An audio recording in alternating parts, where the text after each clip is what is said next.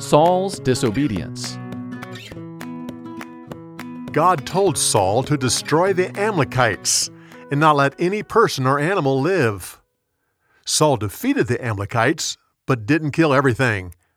Samuel went to Saul the next morning.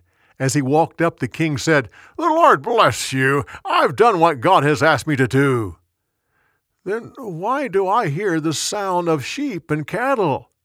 Oh, uh, the, the men saved the best livestock so that we could sacrifice them to the Lord, but we destroyed the rest. I killed everyone, uh, well, except Agag the king.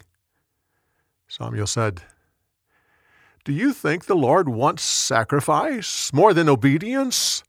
No, rebellion is like the sin of witchcraft.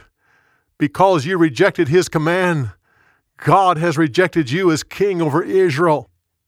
As Samuel turned away, Saul grabbed his robe and it tore.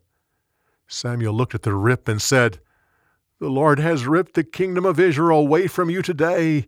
He's given it to your neighbor, who's better than you. Saul yelled, All I ask is that you honor me in front of the people. So Samuel went with him and allowed him to bow down before the Lord.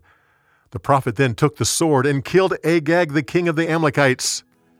Samuel never again visited Saul as long as he lived. Still, he grieved over him constantly.